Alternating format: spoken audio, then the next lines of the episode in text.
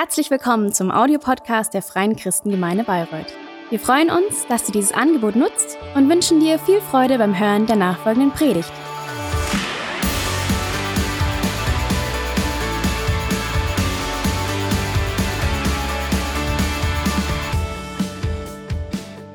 Ja, geseg ja, gesegneten Sonntag. Und auch alle, die an den Empfangsgeräten zu Hause sitzen, ähm, ja, euch auch einen gesegneten Sonntag.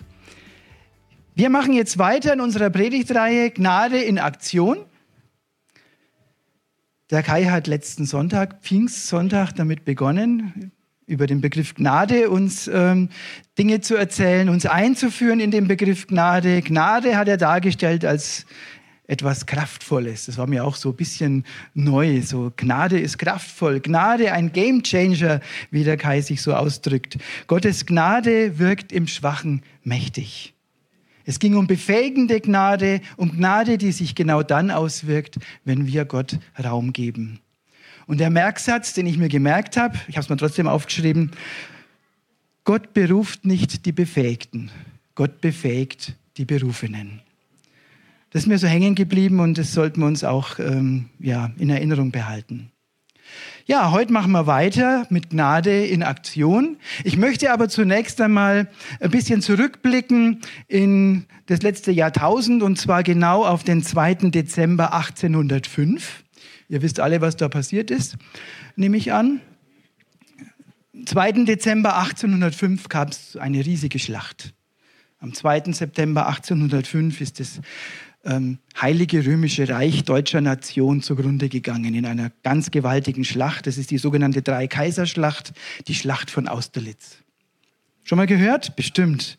Also wer im Geschichtsunterricht aufgepasst hat, der kennt die Drei-Kaiserschlacht. Napoleon stand mit seinen Soldaten einem Heer gegenüber, einer Übermacht gegenüber der damaligen Alliierten.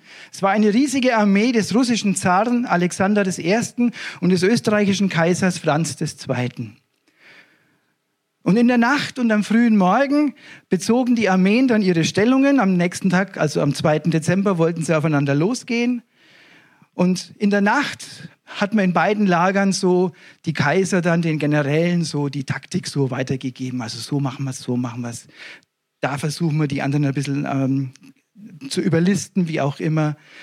Und so ging das da die ganze Nacht durch. Und am frühen Morgen kam schon zu einzelnen Gefechten. Es war früh um 7 Uhr, es war noch düster, dunkel, es Dezember geht die Sonne später auf, es war total neblig, aber die Alliierten konnten es nicht erwarten, sind von den Flanken ähm, gekommen, haben kleine äh, Scharmützel angefangen, haben ähm, zwei Dörfer sogar erobert und haben gedacht, so, also uns kann man nichts entgegensetzen.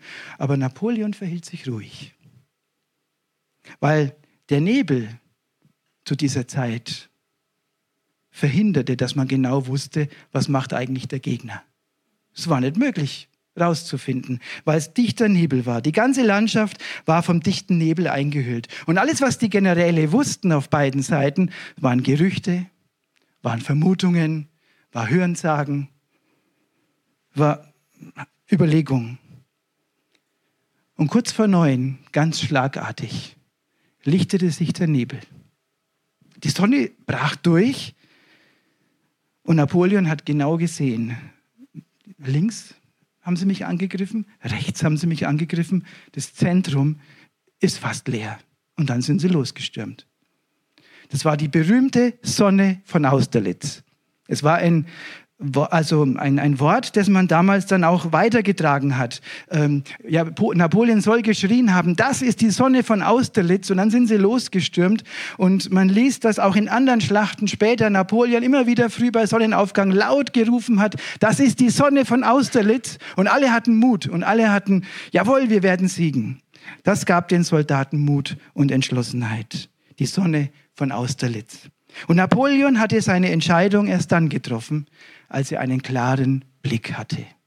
Vorher hat er sich ruhig verhalten. Aber der klare Blick, der Durchblick, der hat ihm zum Sieg verholfen. Hat nur wenige Stunden gedauert und seine unterlegene, sein unterlegenes Heer hat die Alliierten besiegt. Napoleon war ein erfolgreicher Feldherr, ein kluger Soldat, ein mitreißender Führer, ein genialer Stratege. Und trotzdem war es nicht sein Können allein. Es war die Sonne von Austerlitz, die ihm den großartigsten Sieg seiner Karriere bescherte. Etwas Höheres, etwas nicht Beeinflussbares, etwas, das außerhalb seiner Macht stand. Genau das ermöglichte ihm den Sieg, die Sonne von Austerlitz. Wisst ihr, dass wir als Christen auch so eine Sonne von Austerlitz haben? Nennen wir heute Gnade in Aktion. Es gibt Begabungen des Heiligen Geistes, sogenannte Gnadengaben, die uns genauso wie die Sonne von Austerlitz einen klaren Blick bescheren können, den Durchblick bescheren können. Wir können es nicht beherrschen, wir können es nicht nutzen für uns, wir können es nur annehmen als Gnadengabe von Gott. Und Napoleon war so genial, ruhig zu bleiben. Ja, die greifen ja schon an, aber er blieb ruhig und er wartete auf diese Sonne von Austerlitz. Paulus spricht über diese Gaben, die Gott uns gibt. Ich möchte es mal ganz vereinfacht ähm, in zwei Kategorien aufteilen. Paulus spricht von natürlichen Begabungen, die jeder Mensch hat. Und Paulus spricht von den übernatürlichen Gaben des Heiligen Geistes, die Gaben, die man auch Charismen nennt. Und ich möchte kurz anfangen und etwas zu den natürlichen Gaben sagen. Jeder Mensch, jeder von uns, jeder von euch ist begabt. Keiner von uns ist ein Zufall, sage ich jetzt hier mal so. Ich gehe davon aus, und ich hoffe, ihr glaubt es auch alle, dass jeder von uns gewollt ist, geplant ist von Gott designt ist. Das sagt uns die Bibel, das glauben wir und es ist auch ein wichtiger Glaube, im, äh, wichtig im christlichen Glauben. Im Psalm 139, im Vers 16, ähm, spricht der Psalmist gerade so drüber, äh, wie er das sieht. Als ich gerade erst entstand, hast du mich schon gesehen. Alle Tage meines Lebens hast du in dein Buch geschrieben, noch bevor einer von ihnen begann. Du bist geplant du bist gewollt und so wie du bist, hat Gott dich geschaffen. Und zwar genauso, und das haben wir jetzt auch am letzten Sonntag gehört und auch in der Predigtserie vorher, genauso, dass wir als lebendiger Baustein für das Haus Gottes geeignet sind. Und deshalb möchte ich dir zurufen, hör auf. Hör auf, irgendwelchen Idolen nachzujagen. Hör auf, dich mit anderen zu vergleichen oder so sein zu wollen wie jemand anders. Ich weiß, dass jeder von euch so schön singen möchte wie die Judith, aber das ist nicht unsere Aufgabe. Wenn wir alle so singen wollten wie die Judith, das ja, wird nicht funktionieren, sondern es funktioniert nur dann, wenn wir als lebendiger Baustein in das Haus Gottes eingepflanzt sind, eingebaut sind mit den Gaben, die Gott uns, die Gott dir geschenkt hat. Und ich glaube, dass jeder von uns so ganz einzigartige Gaben hat, Eigenschaften hat, die Gott dir geschenkt hat zur Erbauung der Gemeinde. Amen. Vielen Dank. Du bist wunderbar. Du bist wunderbar gemacht nach einem Plan. Und der Apostel Paulus, der ermahnt uns dann auch, diese Gaben, diese natürlichen Gaben, mit denen wir ausgestattet sind, in die Gemeinde einzubringen. Im ersten, nicht der Apostel Petrus, nicht Paulus, der Apostel Petrus, der, der Jünger auch.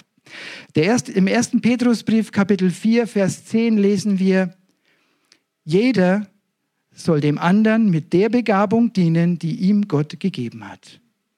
Wenn ihr die vielfältigen Gaben Gottes in dieser Weise gebraucht, setzt ihr sie richtig ein.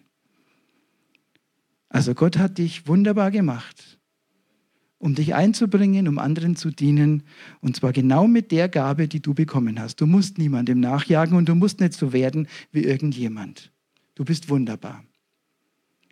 Viele Menschen sind sich gar nicht so richtig bewusst, was Gott an Gaben und Fähigkeiten in sie hineingelegt hat. Und da muss ich eine kleine Werbe, ähm, also macht man ja heutzutage so, Werbeeinlage machen und muss für unseren Next Step Kurs werben, der sonntags immer nach dem Gottesdienst stattfindet. Vor allem der vierte, der vierte Step, ein kleiner Gabentest, der dein göttliches Design, deine natürlichen Gaben ganz gut aufdecken kann und ich habe das auch schon mitgemacht, habe es auch schon selber durchgeführt und ich habe schon so manches Aha-Erlebnis erlebt, dass der ein oder andere gesagt hat, hoppla, das war mir noch gar nicht bewusst. Gott hat uns wunderbar gemacht, Gott hat dich wunderbar gemacht.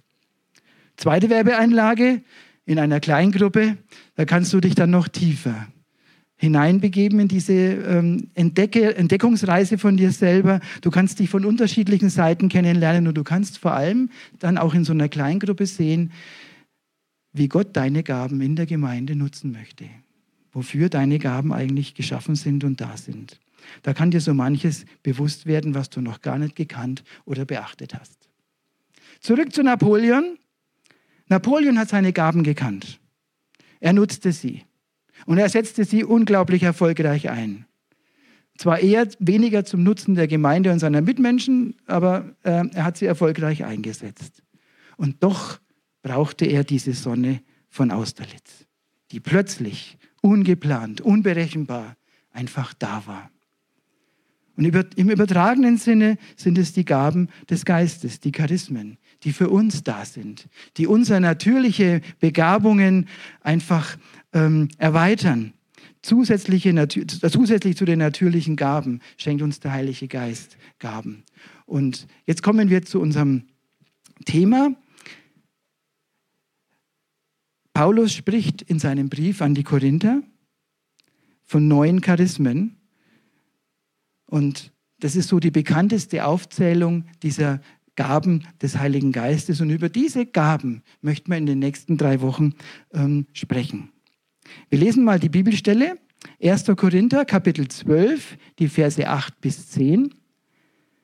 Denn dem einen wird durch den Geist das Wort der Weisheit gegeben, einem anderen aber das Wort der Erkenntnis nach demselben Geist, einem anderen aber Glauben in demselben Geist, einem anderen aber Gnadengaben der Heilungen in dem einen Geist einem anderen aber Wunderwirkungen, einem anderen aber Weissagung, einem anderen aber Unterscheidungen der Geister, einem anderen verschiedene Arten von Sprachen, einem anderen aber Auslegung der Sprachen. Ziemlich geheimnisvoller Text, vor allem wenn man das so zum ersten Mal liest, ähm, weiß man gar nicht, was ist eigentlich hier gemeint, aber das möchten wir jetzt in den nächsten drei Sonntagen mal so ein bisschen aufdecken und genauer betrachten. Diese neuen Gaben kann man aufteilen.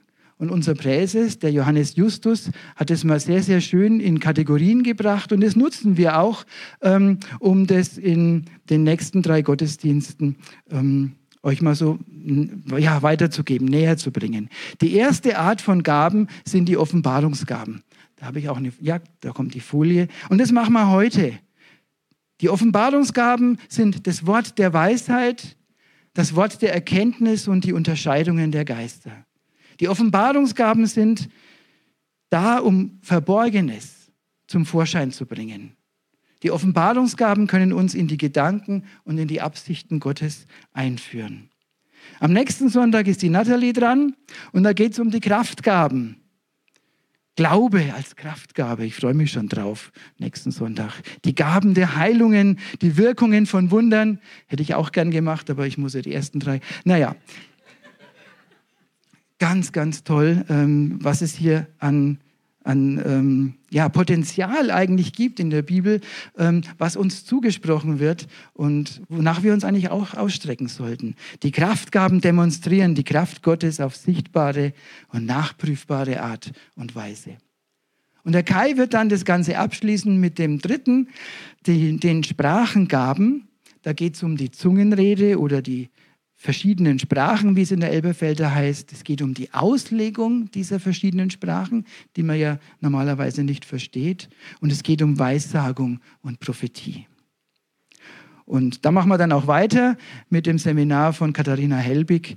Ähm, ihr merkt, ja, wir haben eine Thematik, die uns in den nächsten Wochen intensiv beschäftigt. Die Sprachengaben, die kommunizieren über die Sprache, auditiv.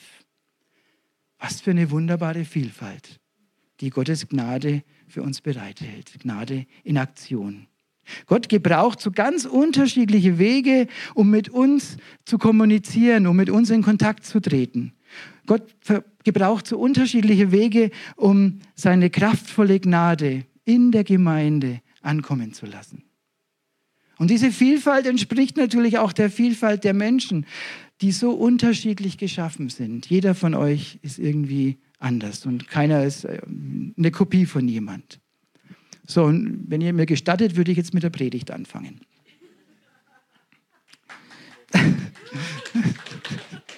naja, nach der Predigt ist vor der Predigt. Ähm, die Offenbarungsgaben.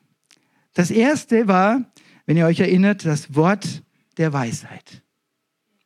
Ich muss gleich vorausschicken, es handelt sich nicht um die Gabe der Weisheit. Es gibt manchmal so eine Bibelübersetzungen, die von einer Gabe sprechen, aber im Urtext ist es das Wort der Weisheit. Es ist keine Gabe, die dauerhaft verfügbar ist. Es ist keine Gabe, die punktuell, äh, es ist eine Gabe, die punktuell ähm, wirkt, das Wirken des Heiligen Geistes äh, schenkt. Und Gott schenkt uns in diesem Wort der Weisheit Anteil an seiner Weisheit. Er schenkt uns Anteil an seinen Plänen in bestimmten Situationen. Weisheit kommt aus dem Griechischen und im Griechischen steht für Weisheit das Wort Sophia. Ich weiß nicht, ob von euch jemand Sophia heißt. Sophia, die Weise. Weisheit bezeichnet die Fähigkeit, sich in verschiedensten Situationen des Lebens richtig zu verhalten. In verschiedenen Situationen richtig zu verhalten. Ist oft so schwer, oder? Ja, oft wissen wir es nicht, ja. Wie verhalte ich mich jetzt richtig? Wie entscheide ich mich richtig? Der Weise entscheidet sich richtig. Man könnte auch sagen, Weisheit ist angewandtes Wissen. Wissen ohne rechtes Handeln ist dann die Torheit. Und so wie es bei Napoleon mit der Sonne von Austerlitz war, so ist es auch, ähm, wenn wir mit viel Wissen, mit großer Erfahrung und als intelligente Menschen im Nebel stochern, weil wir bestimmte Dinge trotz unseres Wissens, trotz unserer Erfahrung, trotz unserer Intelligenz einfach nicht einschätzen können, weil wir einfach ahnungslos sind, so wie in diesem Nebel. Dann ist das Wort der Weisheit die Sonne von Austerlitz. Das Wort der Weisheit kann uns die Richtung geben. Weil menschliche Weisheit beurteilt göttliche Weisheit als unsinnige Torheit. Es ist so, sagt auch die Bibel, das kennen wir auch aus dem täglichen Leben. Die menschliche Weisheit beurteilt göttliche Weisheit als unsinnige Torheit. Wusste auch schon Paulus. Im 1. Korinther 1, Vers 21 lesen wir, denn Gott in seiner Weisheit hat es den Menschen unmöglich gemacht, mit Hilfe ihrer eigenen Weisheit Gott zu erkennen. Stattdessen beschloss er, alle zu retten, die einer scheinbar so unsinnigen Botschaft glauben. Eine scheinbar so unsinnige Botschaft heißt auch einmal die Torheit vom Kreuz. Wie kann man glauben, dass jemand, der am Kreuz hingerichtet ist, mich rettet, mich von meinen Sünden befreit, meine Probleme löst und mir Zugang zu Gott verschafft. Wie kann man das glauben? Das ist eine Torheit. Also menschliche Weisheit kommt nicht zu mir. Menschliche Weisheit ähm, wird göttliche Weisheit immer als unsinnig ansehen. Und deswegen brauchen wir so wichtig diese, dieses Wort der Weisheit, um Gottes Gedanken, um Gottes Pläne, um Gottes Weisheit zu verstehen. Es gibt schöne Beispiele dafür, im Neuen Testament zum Beispiel, wie sich dieses Wort der Weisheit auswirkte. Bei Stephanus in der Apostelgeschichte 6, die Verse 8 bis 10, lesen wir was ganz, ganz Tolles. Stephanus vollbrachte öffentlich durch Gottes Gnade und Kraft große Zeichen und Wunder. Eines Tages verwickelten ihn Anhänger einer jüdischen Gemeinde, die sich die Freigelassenen nannten, in ein Streitgespräch. Auch Leute aus Kyrene, Alexandria, Zilizien und der Provinz Asia beteiligten sich daran. Aber keiner von ihnen hatte der Weisheit, mit der er sprach, etwas entgegenzusetzen, denn in ihm wirkte der Heilige Geist mit seiner Kraft. Das ist göttliche Weisheit. Das ist das Wort der Weisheit. Und es ist in dieser äh, Situation, in dieser Diskussion ist es aufgeblitzt. Und ich kann mir gut vorstellen, dass der Stephanus hinterher gar nicht so genau wusste, wie komme ich da eigentlich drauf. Aber es war genau das Wort, das er gebraucht hat, um die anderen quasi äh, zu überzeugen und zu beeindrucken. Jesus selbst hat auch dieses Wort der Weisheit immer wieder gebraucht. Und da gibt es auch eine schöne Begebenheit. Ähm, ihr kennt sicher, ähm, die ihr die Evangelien kennt, Lukas Evangelium Kapitel 20, die Verse 25 und 26. Da wollten sie ihm eine Falle stellen. Und da haben sie ihm ähm, dann die, Falle, die Frage gestellt, ist es richtig, ist es Gottes Wille, dass wir dem Kaiser, dem römischen Kaiser, Steuern bezahlen? Und dann heißt es so schön, Jesus durchschaute ihre List und sagte, zeigt mir ein Geldstück. Wessen Bild und Name sind hier eingeprägt? Sie antworteten, die des Kaisers.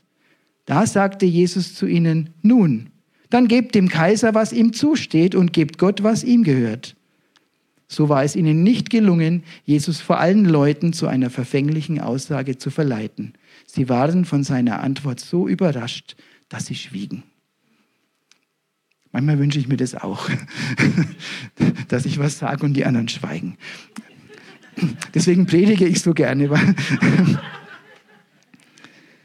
Unglaublich, das Wort der Weisheit. Es kommt punktuell und es ist einfach der Heilige Geist mit seiner Kraft. Das ist Gnade in Aktion. Wir können es nicht beeinflussen, aber wir können offen dafür sein. Ja, wir können darum beten, wir können darum ringen. Ich komme da noch dazu.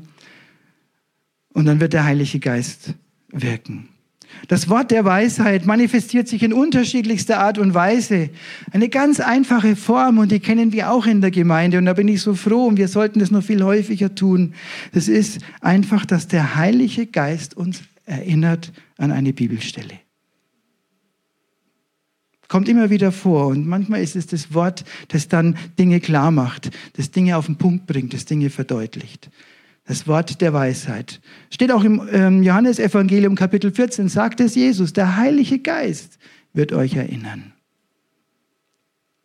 Und so kann der Heilige Geist uns heute erinnern an eine Bibelstelle, die wir gelesen haben, weil sie zu einer Situation genau passt.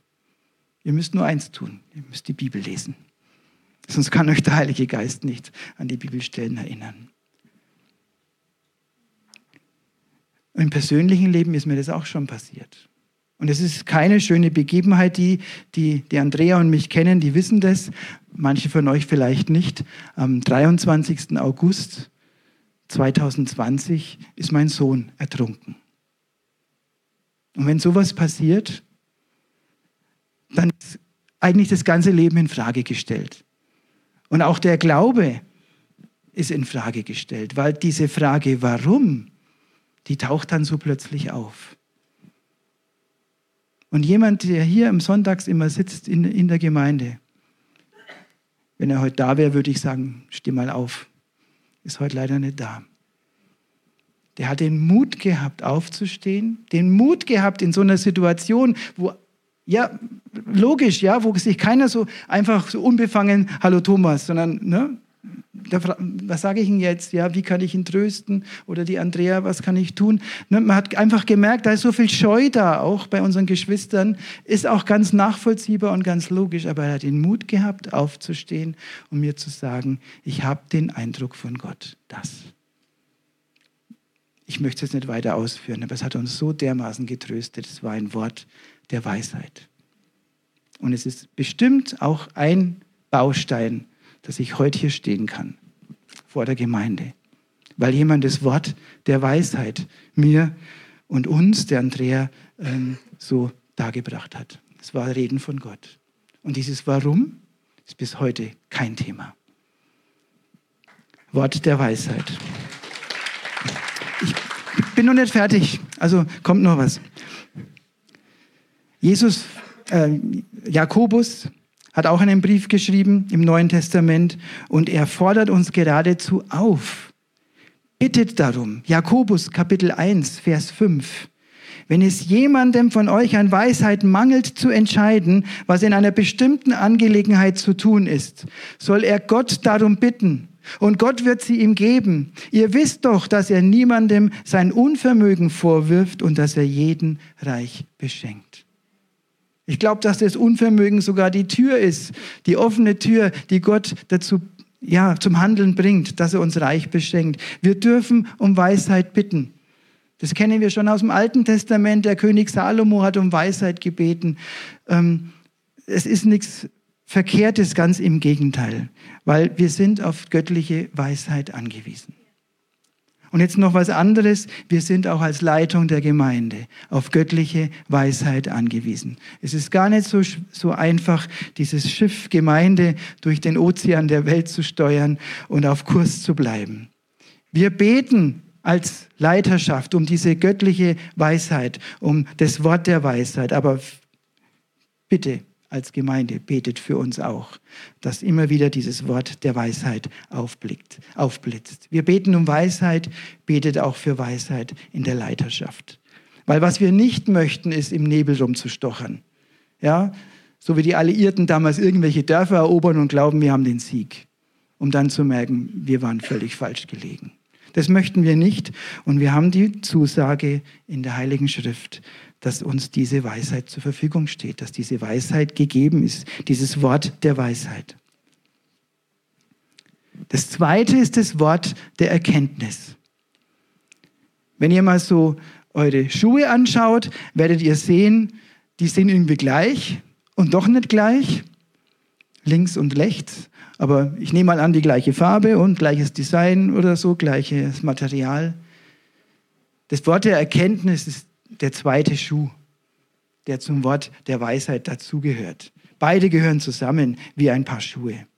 Auch hier geht es nicht um eine Gabe der Erkenntnis. Es geht nicht darum, das kann auch gar nicht sein, dass ein Mensch die Fülle der göttlichen Erkenntnis hat, sondern es geht um eine punktuelle Inspiration durch den Heiligen Geist, das Wort der Erkenntnis. Und das Wort der Erkenntnis wird nach dem griechischen Urtext, deswegen habe ich die Elberfelder Übersetzung vorhin gewählt, nicht durch den Heiligen Geist, sondern nach demselben Geist gegeben. Das bedeutet, dass das Wort der Erkenntnis immer die vom Heiligen Geist inspirierte Schrift bestätigt. Die Bibel, das Wort Gottes. Und immer diese heilige Schrift in den Vordergrund stellen wird. Erkenntnis, nach dem Verständnis auch, das Paulus hatte, bedeutet immer eine tiefere und göttliche Einsicht in Bibelstellen, in Passagen des Wortes Gottes. Man könnte das so zusammenfassen, das Wort der Weisheit zeigt einen praktischen Ausweg aus einer schwierigen Fragestellung oder Situation. Das Wort der Erkenntnis offenbart biblische Zusammenhänge, die zum heutigen, jetzigen, gegenwärtigen Zeitpunkt wichtig sind. Es gehört zusammen. Auch da gibt es im Neuen Testament Beispiele dafür. Matthäus Evangelium, Kapitel 16, die Verse 15 bis 17.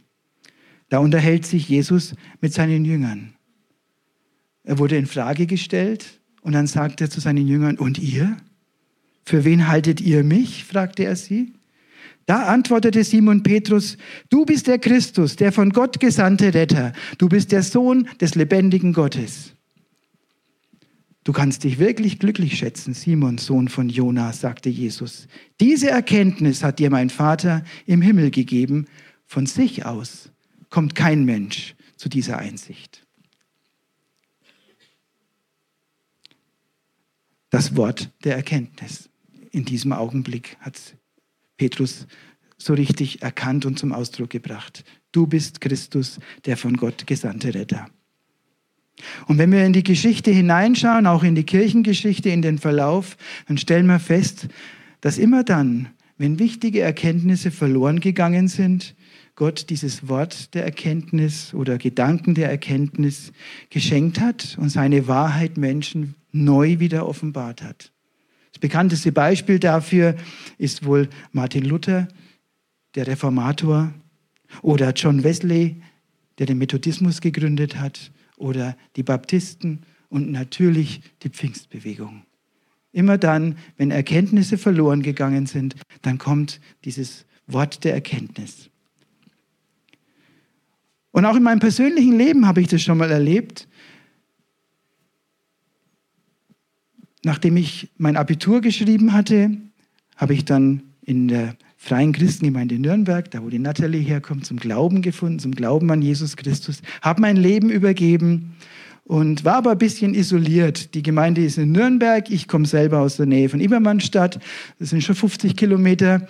Ähm, und dann habe ich studiert in Erlangen und auch da kannte ich dann erstmal gar niemand. Und irgendwie, wenn man so frisch zum Glauben gefunden hat, sollte man auch wenn man schon länger im Glauben ist, Gemeinschaft haben mit Gläubigen, Gemeinschaft haben mit Christen. Und ich habe mir geguckt und gesucht, was könnte ich denn machen? Und dann bin ich auf eine Organisation gestoßen an der äh, Uni in Erlangen, Campus für Christus. Ich weiß gar nicht, gibt es die heute noch? Campus für Christus gibt es noch, ja. Und die hatten so Gebetskreise und ähm, haben dann so eine ähm, Karte gehabt von Erlangen, da gibt es einen Gebetskreis, da gibt es einen, da gibt es einen. Und ich habe mir einfach einen ausgesucht, da war nicht so weit weg, konnte ich hinlaufen. Und es war Donnerstagnachmittag und dann bin ich da hingegangen und da waren Christen. Und ich konnte mich mit denen unterhalten. Ich war zunächst total glücklich und dann ganz schnell ernüchtert. Es war eine überkonfessionelle Organisation, dieses Campus für Christus. Und in dem Kreis, das waren so fünf, sechs, sieben nur junge Männer, es war richtig spannend. Da waren Katholiken, da waren Protestantler, da waren Freikirchler. Und wisst ihr, worüber die Unterhaltungen gingen? Über die Konfessionen. Das war nicht mit Lesen aus der Bibel, gemeinsam beten, sondern die Katholiken sind falsch, die Evangelischen sind falsch und wir sind alleinselig machen und ich habe noch gar nichts erkannt und so haben die sich dann quasi so ihre Konfessionen um die Ohren gehauen. Und das wollte ich eigentlich nicht. Ich wollte Bibel lesen mit denen. Und jeden Donnerstag haben sie darüber diskutiert. Und einem, an einem Donnerstag haben sie mich gefragt, ob ich mal so eine Bibelstelle an dem nächsten Donnerstag mal so als Aufhänger so reinbringen möchte.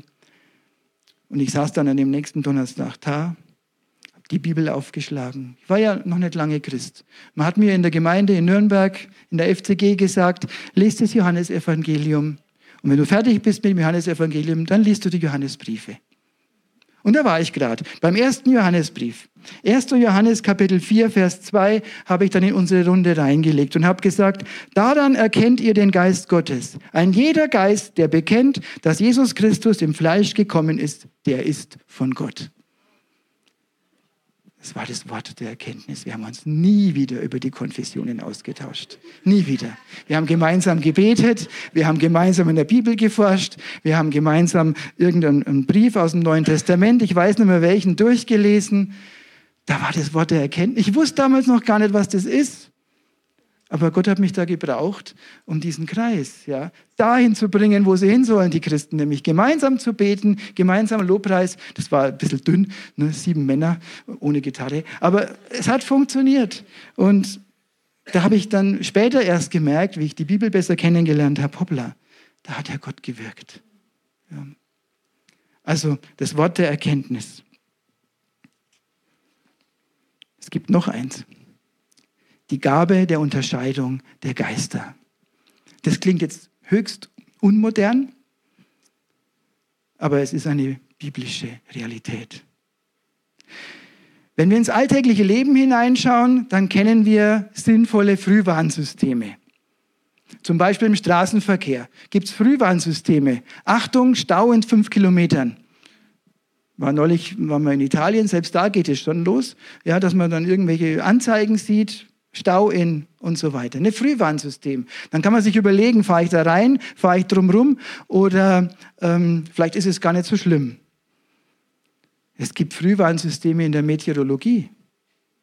Unwetterwarnungen. Wir haben noch gar nicht allzu langer Zeit gemerkt, was das bedeutet, wenn das nicht funktioniert. Das, ist, das kann Menschen das Leben kosten. Frühwarnsysteme. Und es gibt ein Frühwarnsystem für die Gemeinde. Und das ist die Gabe der Unterscheidung der Geister. Ein Frühwarnsystem. Weil Fakt ist, nicht alles, was übernatürlich ist, kommt von Gott. Es gibt diese Realität der Geister, auch diese Realität böser Geister, auch die Realität von Dämonen. All das ist die biblische Realität. Und die Bibel verschweigt uns das nicht, sie ist da nicht vorsichtig, sondern sie benennt das ganz klar und schonungslos. Allein in den Evangelien im Neuen Testament lest ihr mehrmals von bösen Geistern, von Dämonen, wie Jesus mit ihnen umgegangen ist. Wir werden damit konfrontiert. Und diese Geister sind durchaus fähig, Dinge zu tun, die übernatürlich sind, die nicht erklärbar sind mit unserem heutigen Wissen, die aber auch dazu geeignet sind, um Menschen oder ganze Menschengruppen ins Verderben zu stürzen. Kurz möchte ich sagen, wer die Bibel wirklich ernst nimmt, kommt an dieser Realität nicht vorbei. Und im Neuen Testament lesen wir zum Beispiel auch ein Beispiel. Zum Beispiel ein Beispiel, doppelt. Apostelgeschichte 16, die Verse 16 bis 18. Auf dem Weg zur Gebetsstätte begegnete uns eines Tages eine Sklavin. Sie war von einem Dämon besessen, der sie wahrsagen ließ. Auf diese Weise brachte sie ihren Besitzern viel Geld ein. Die Frau lief hinter Paulus und uns anderen her und schrie, diese Männer sind Diener des höchsten Gottes und zeigen euch, wie ihr gerettet werden könnt. Das wiederholte sie an mehreren Tagen, bis Paulus es nicht mehr ertragen konnte. Er wandte sich zu der Frau um und sagte zu dem Dämon, im Namen von Jesus Christus befehle ich dir, verlass diese Frau. In demselben Augenblick verließ der Dämon die Sklavin. Dieses Frühwarnsystem, Unterscheidung der Geister, hat bei Paulus angeschlagen. Die Frau, wenn man es mal genau anschaut, die hat doch gar nichts Falsches gesagt. Ganz im Gegenteil. Das war doch Werbung. Die Frau war bekannt. Und dann läuft sie hinter den Jüngern äh, her, hinter den Aposteln her und sagt, diese Männer sind Diener des höchsten Gottes und zeigen euch, wie ihr gerettet werden könnt. Das ist doch gut.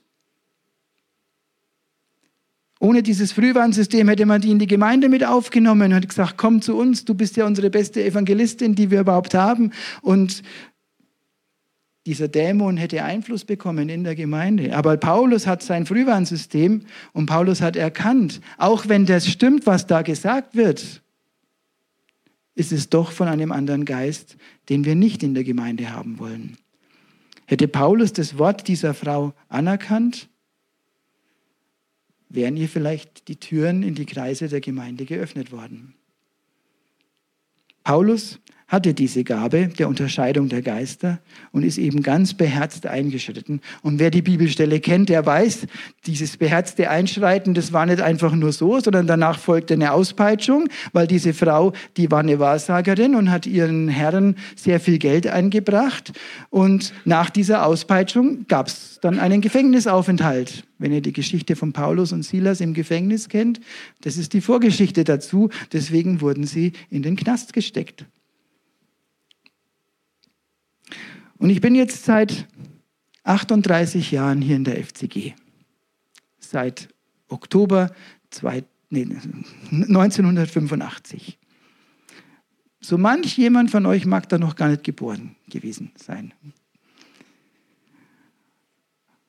Und ich habe die Erfahrung gemacht, dass auch in unserer Gemeinde in der heutigen Zeit dieses Frühwarnsystem immer und immer wieder notwendig ist und notwendig gewesen wäre.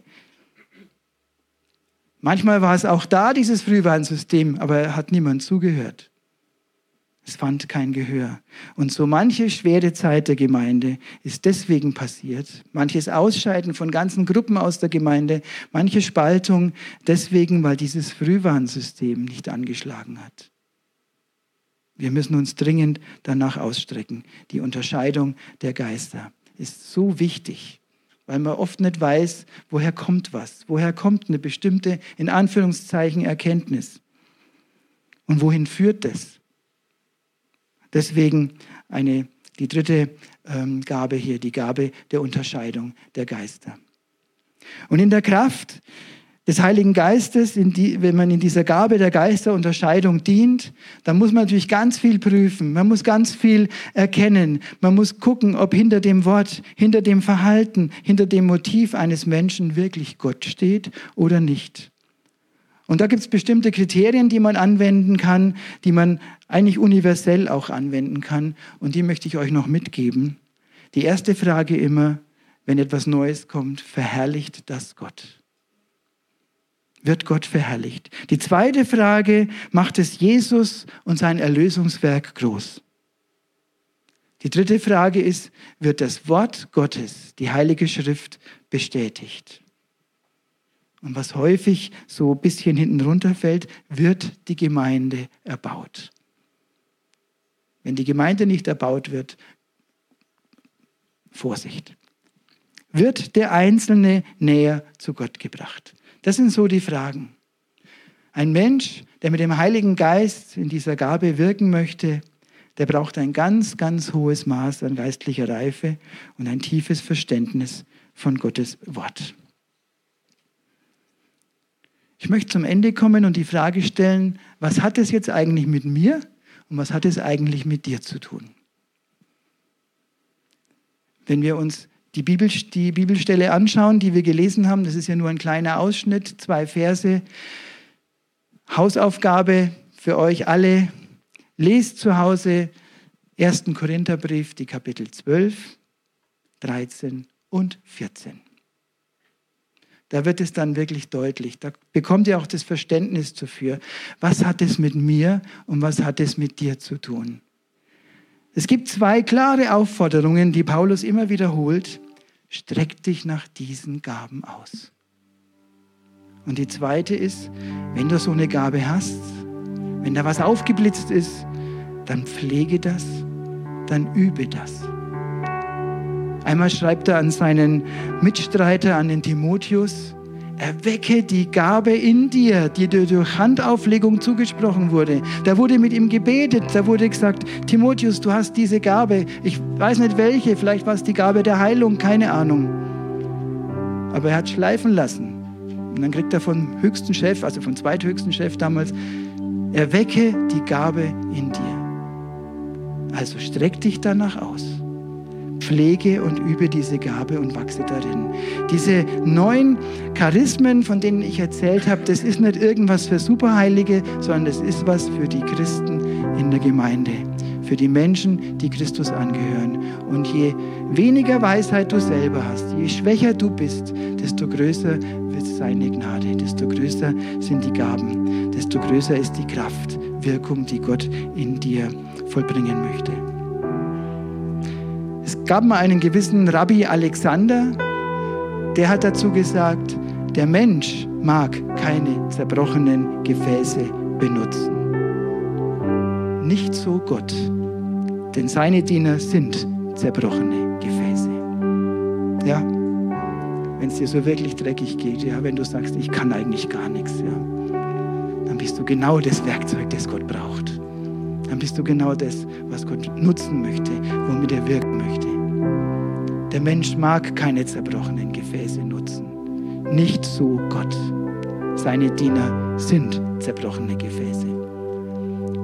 Und der Psalmist sagt, der Herr ist nahe denen, die zerbrochenen Herzens sind und hilft denen, die ein zerschlagenes Gemüt haben. Psalm 34, Vers 19. Die Gaben des Geistes, die Charismen, beinhalten so viel Potenzial, so viel göttliches Potenzial. Es wäre einfach nur dumm, sie zu ignorieren, wie so viele tun, sie abzulehnen, wie es auch einige tun. Ich glaube, es ist viel besser, offen zu sein, sich danach auszustrecken und als Gemeinde auch uns danach auszustrecken, dass wir dieses Wort der Weisheit immer und immer wieder erleben dass wir dieses Wort der Erkenntnis erleben und wissen, was meint die Bibel, was steckt da eigentlich dahinter. Und dass wir die Unterscheidung der Geister erleben, dass wir frühzeitig als Frühwarnsystem erkennen, Vorsicht, da geht was in die falsche Richtung. Wir haben einen Auftrag.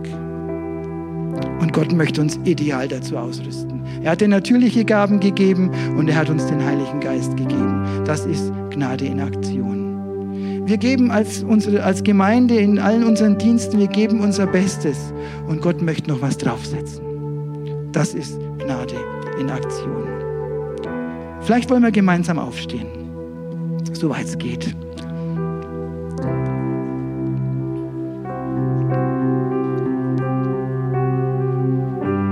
Ich habe so den Eindruck, dass Menschen heute Morgen da sind, die gerade zu dieser ersten Gabe, diesem Wort der Weisheit, so ein Empfinden haben, ich brauche ein Wort der Weisheit. Es sind Menschen da, da stehen Entscheidungen an. Da müssen Entscheidungen getroffen werden. Aber was ist richtig? Was ist gut? Macht mal eure Augen zu.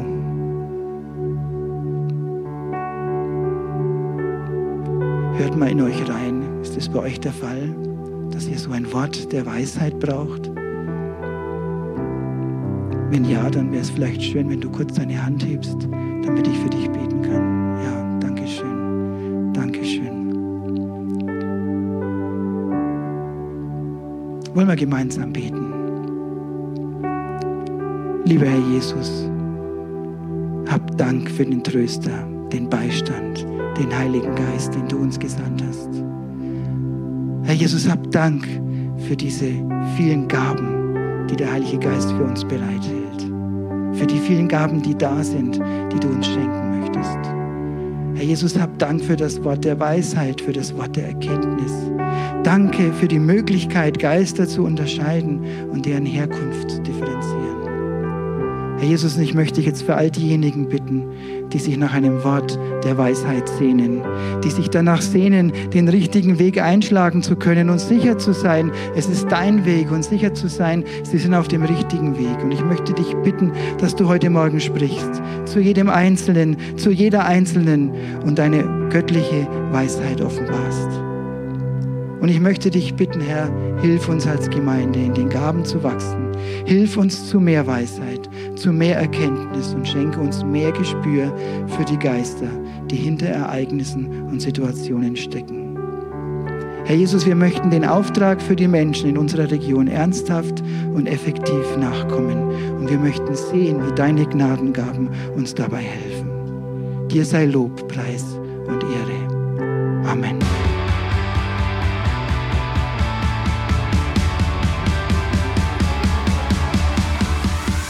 Hat dir die Predigt gefallen? Gerne kannst du sie mit Freunden teilen oder uns einen kurzen Kommentar hinterlassen. Noch mehr würden wir uns aber freuen, dich persönlich kennenzulernen. Du bist herzlich eingeladen, einen unserer Gottesdienste am Sonntag zu besuchen. Alle Infos findest du unter www.fcg-bayreuth.de. Dort kannst du uns auch eine persönliche Nachricht schreiben, wenn du mehr über ein Leben mit Jesus erfahren möchtest oder andere Fragen zum christlichen Glauben hast. Bis zum nächsten Mal. Ade!